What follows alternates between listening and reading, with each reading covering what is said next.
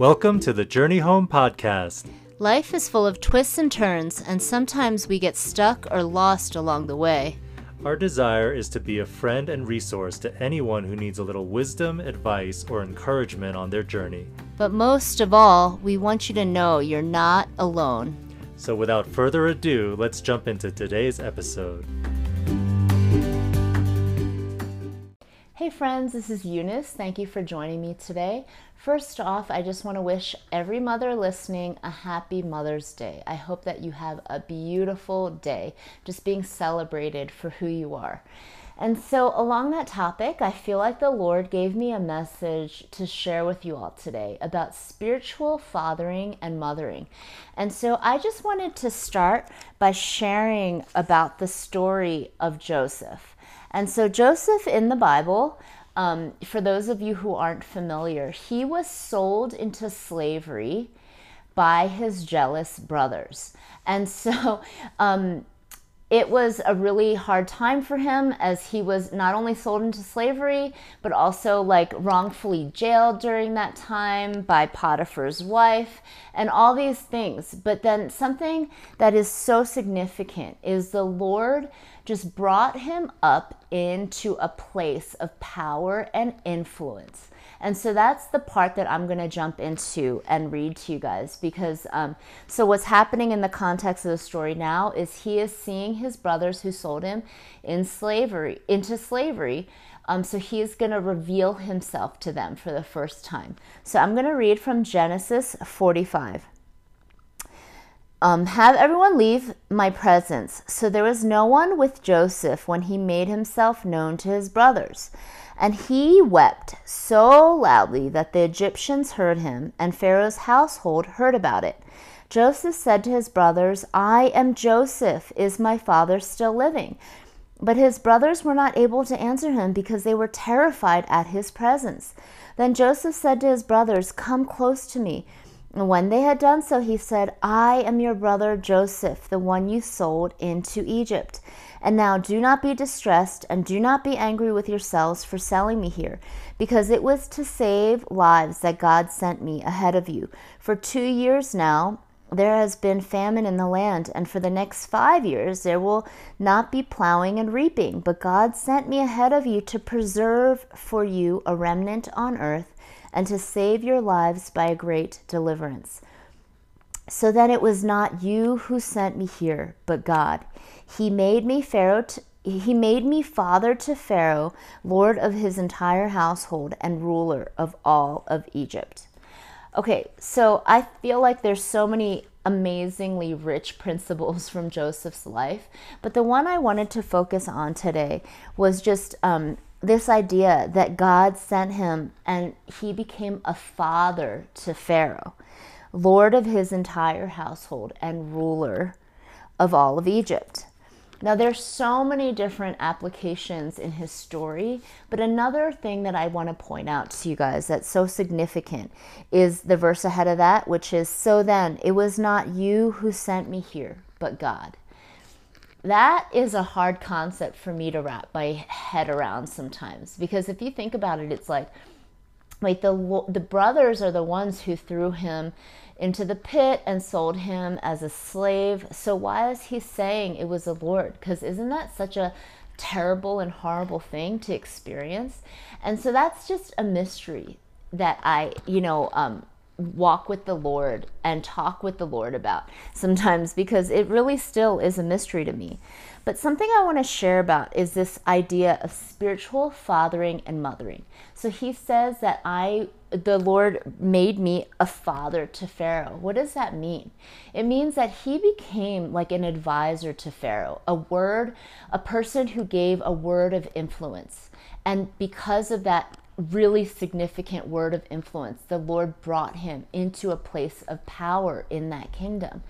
And so I just wanted to share that thought with you guys because if you think about it, um, this is a concept that my husband and I are really passionate about is pouring into the next generation of people. Because really um, i think that's also just part of who we are called to be as believers in the body of christ is that our lives are not for just our own. Like my family is not just for me and my family to enjoy. It's really for us to be pouring into the next generation to be showing people the love of god through our family and so that's something that my husband and i have loved doing is mentoring young people so that they could just see our normal family just loving the Lord, whether it's here or whether it's in, um, you know, for a time we lived overseas, wherever it might be, the Lord, I feel like, just called us to the same thing, which was to show people His love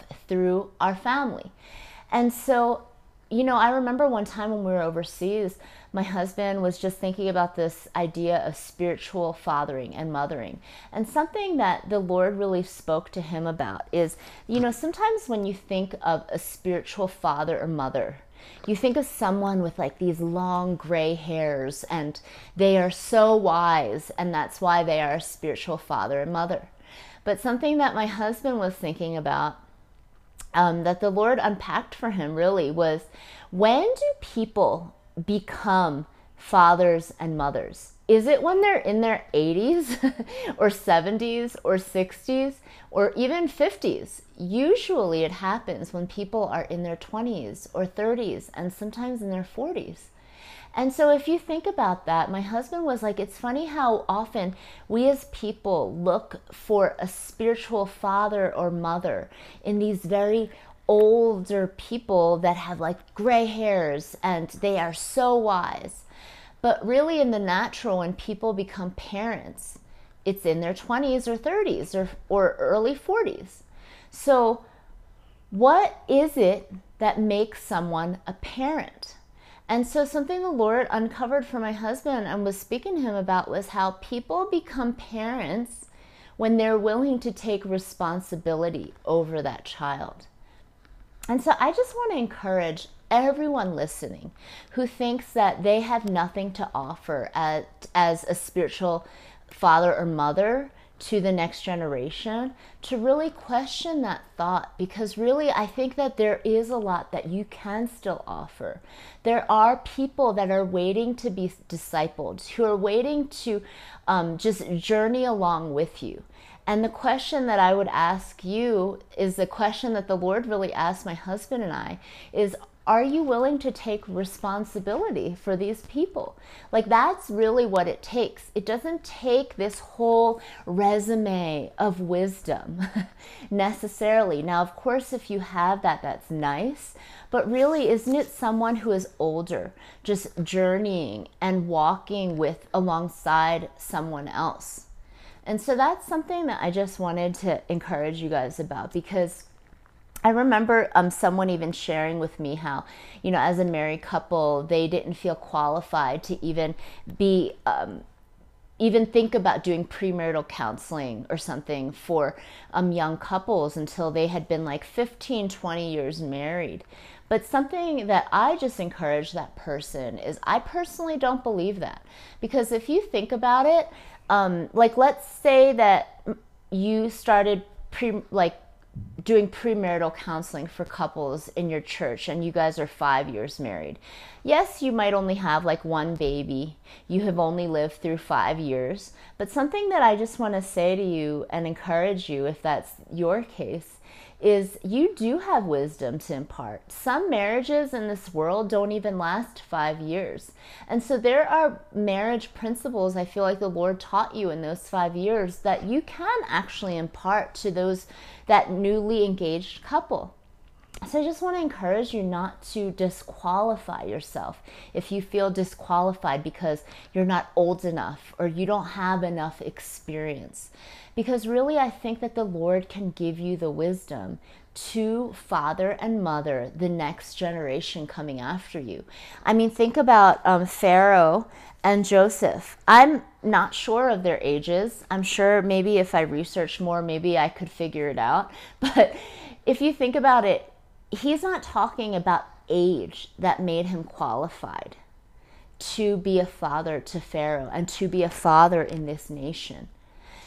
He's talking about the wisdom that the Lord gave him. And he went through the fires of testing and he came out shining.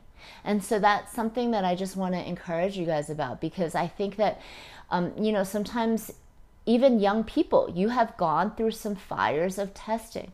And if you have come out shining, that is a testimony that you can impart and encourage the next generation with.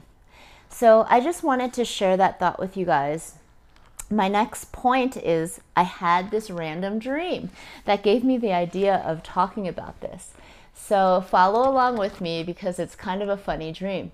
So I have this dream. Now, those of you who know me and follow me a little know that I love this K pop band called BTS. So if you jump in my car with me at any given time, either I have worship music playing or I have BTS playing. And I just love their music for whatever reason, even though I don't really understand anything they're saying. But anyway, so I had this dream about BTS. So a couple weeks ago, I had this dream where um, I saw, okay, it was like I was a third person observer. So I saw one of the BTS members. His name is RM. And he is also like the spokesperson leader in BTS because he speaks the most fluent English of all the members. So I see RM in the dream and I see another, a person of color making fun of RM and BTS for being Asian. Okay. And I remember thinking in the dream as a third party person, I was like, oh my gosh, do they know who they are? They're like BTS, you know? and for those of you who don't know much about BTS, like BTS has actually even um, surpassed album sales beyond the Beatles. And so they're a pretty big deal around the world. So I was thinking, oh my gosh, like RM and BTS, like they're going to be so mean to this guy and just like shut him out because he's like saying racist things to them. But instead, the next thing I see in the dream is RM comes alongside this young person of color and he kind of puts his arm around him. And the next thing I see him is he's leading him and just encouraging him, like, oh, do you like music? And then I see him like mentoring him in music to the point where he they, BTS is mentoring this young person of color in music so that he too can be a successful musician. And so I wake up from this dream and I'm just thinking it's like a pizza dream because, you know, it's random. but in the car later when I was driving my son to school, I was praying about it and I really felt like the Lord was unpacking a message to me and speaking to me through this dream. And I felt like the Lord was really speaking to me about pouring into the next generation um, in love. Because the reality of it is, there's a few layers um, to unpack in that dream. So, something I don't know if you guys know this, but when everything happened with um, the murder of George Floyd in the news, BTS actually decided to donate $1 million to Black Lives Matter. Now, if you hear me say Black Lives Matter and you just start flipping out, like please just listen to my whole explanation. The thing that really touched me about BTS donating to Black Lives Matter is number one, and this is real life, okay? Now, I'm not talking about my dream anymore, I'm talking about Black Lives Matter. Number one, BTS is not an American band. They are not from the US. And yet, when something tragic happened in the news against a person of color, they decided to donate and take a stand against racism. So, I just want to share something that they said um, that was quoted in CNN. So, one guy said, Ours are initiatives that any person who wishes to live in a just world would want to pursue. We aren't trying to send out some grandiose message. It's about us being against racism and violence. Most people would be against these things. So then another um, quote from them is We stand against racial discrimination, we condemn violence. You, I, and we all have the right to be respected we stand together. And so, what I just was so deeply touched about race, um, their stand against racism, is they live in a monoculture. You know, they live in Korea where they don't have to see people of different races. But another thing that someone else, one of the other band members said, is we always want to do what we can to make it a better world, whether in Korea or elsewhere. Okay? And so, why I'm sharing all these random things is because I feel like there is a message there for the church to receive. And that and to me, I just love how they used their influence to impact an issue that is happening in America, in another country.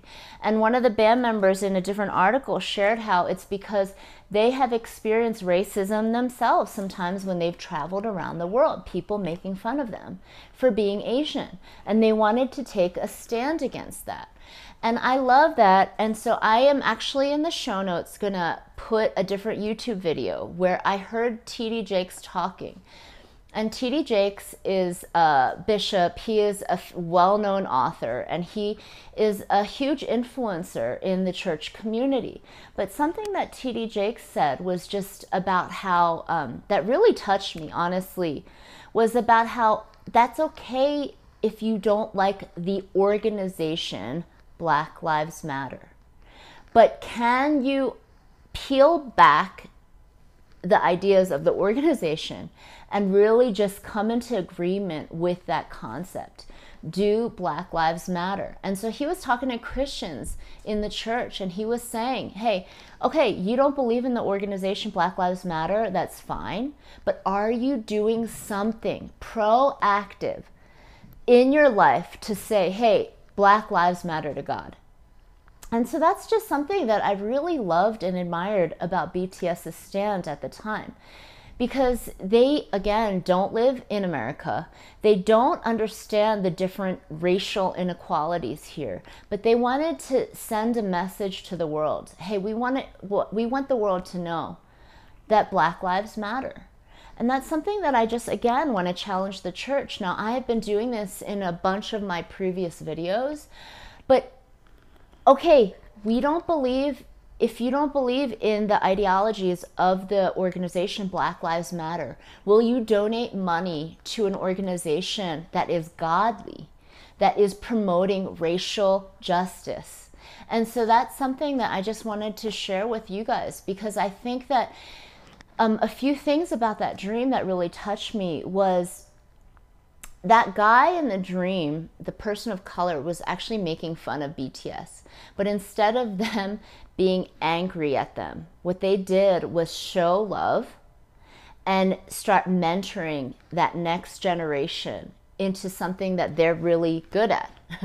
and so I just was thinking about that later about mentorship, even, and about forgiveness and about reconciliation.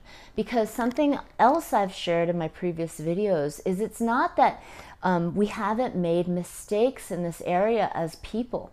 I'm sure many of us have made mistakes in this area of even just like racial stereotypes, or maybe just blatantly you've said something racist.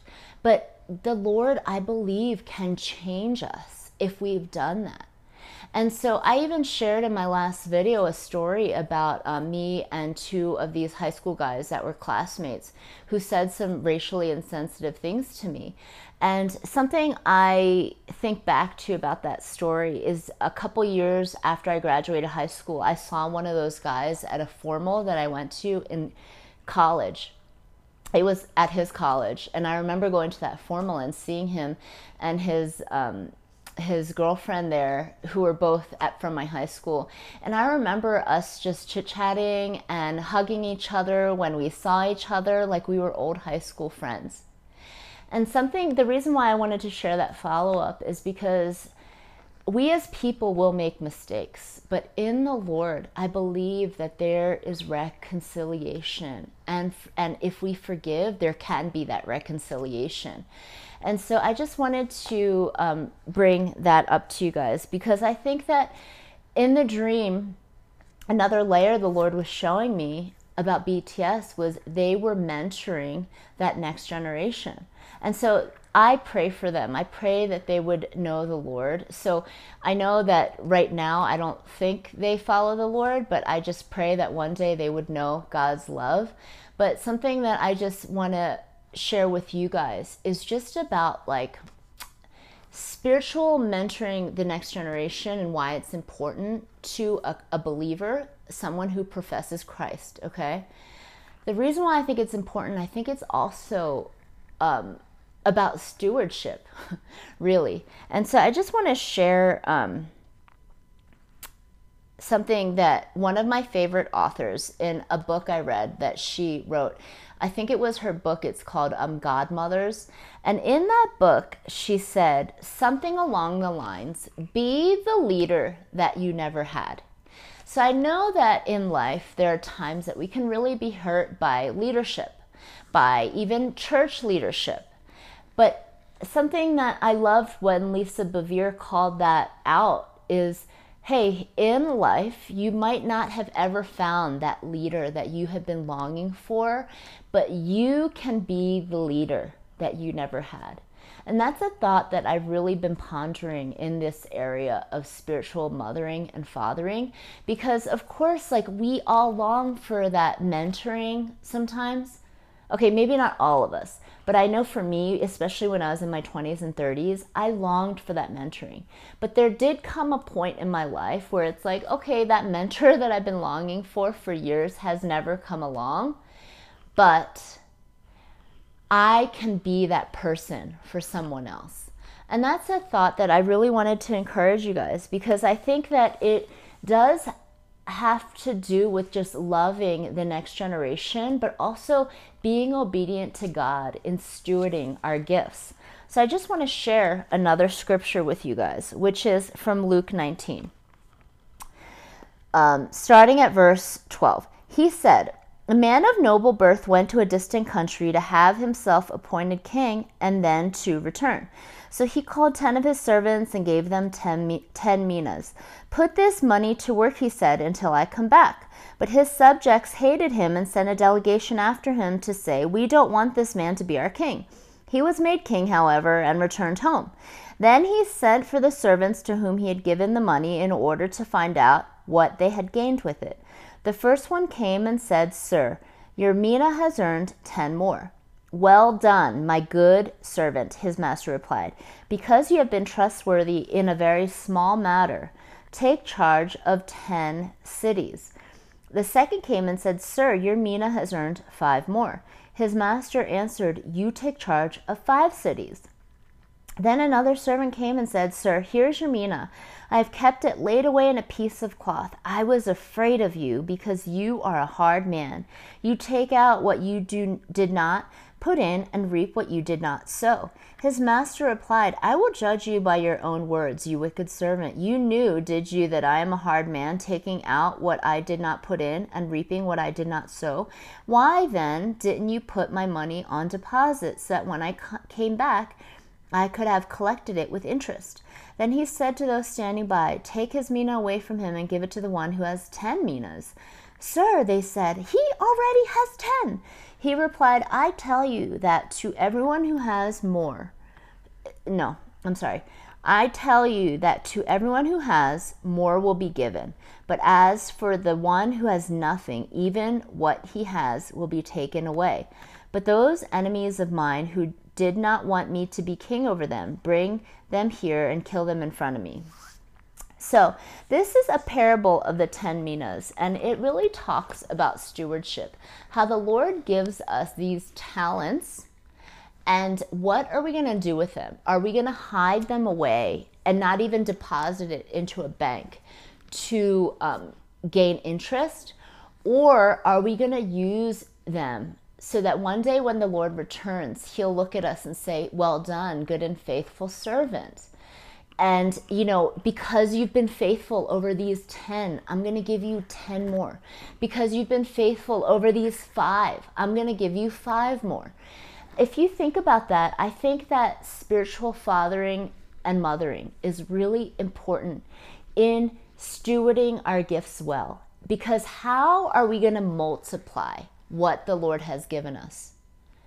really, you know, we can stick it in bank and we can um, do all these things to see it grow. And that I think is definitely a part of stewardship. But another thing I think is a part of stewardship is mentoring the generation that is coming after us, whether that is our own children in the natural or whether it's spiritual children. And I'm not just talking um, this message isn't just for church leaders. It's really like, let's say you're a businessman or woman. Are you mentoring the next generation in leading a business? The, the mistakes that you've made, are you helping others um, not make those mistakes by sharing your testimony? I think those are the kinds of things that the Lord has really been speaking to uh, me about, about spiritual fathering and mothering, because I think that, you know, um, I remember one time my husband in ministry, we led this small group, and there were about 10 young adults. And and I was astounded when we went around and everyone shared their testimony. Of those 10 young adults, nine of the people there had lost a parent whether that was through divorce, whether that was through being given up for adoption, whether that was through um, a death, an early death in the family, or early death even by sickness. It was literally astounding sitting in that small group.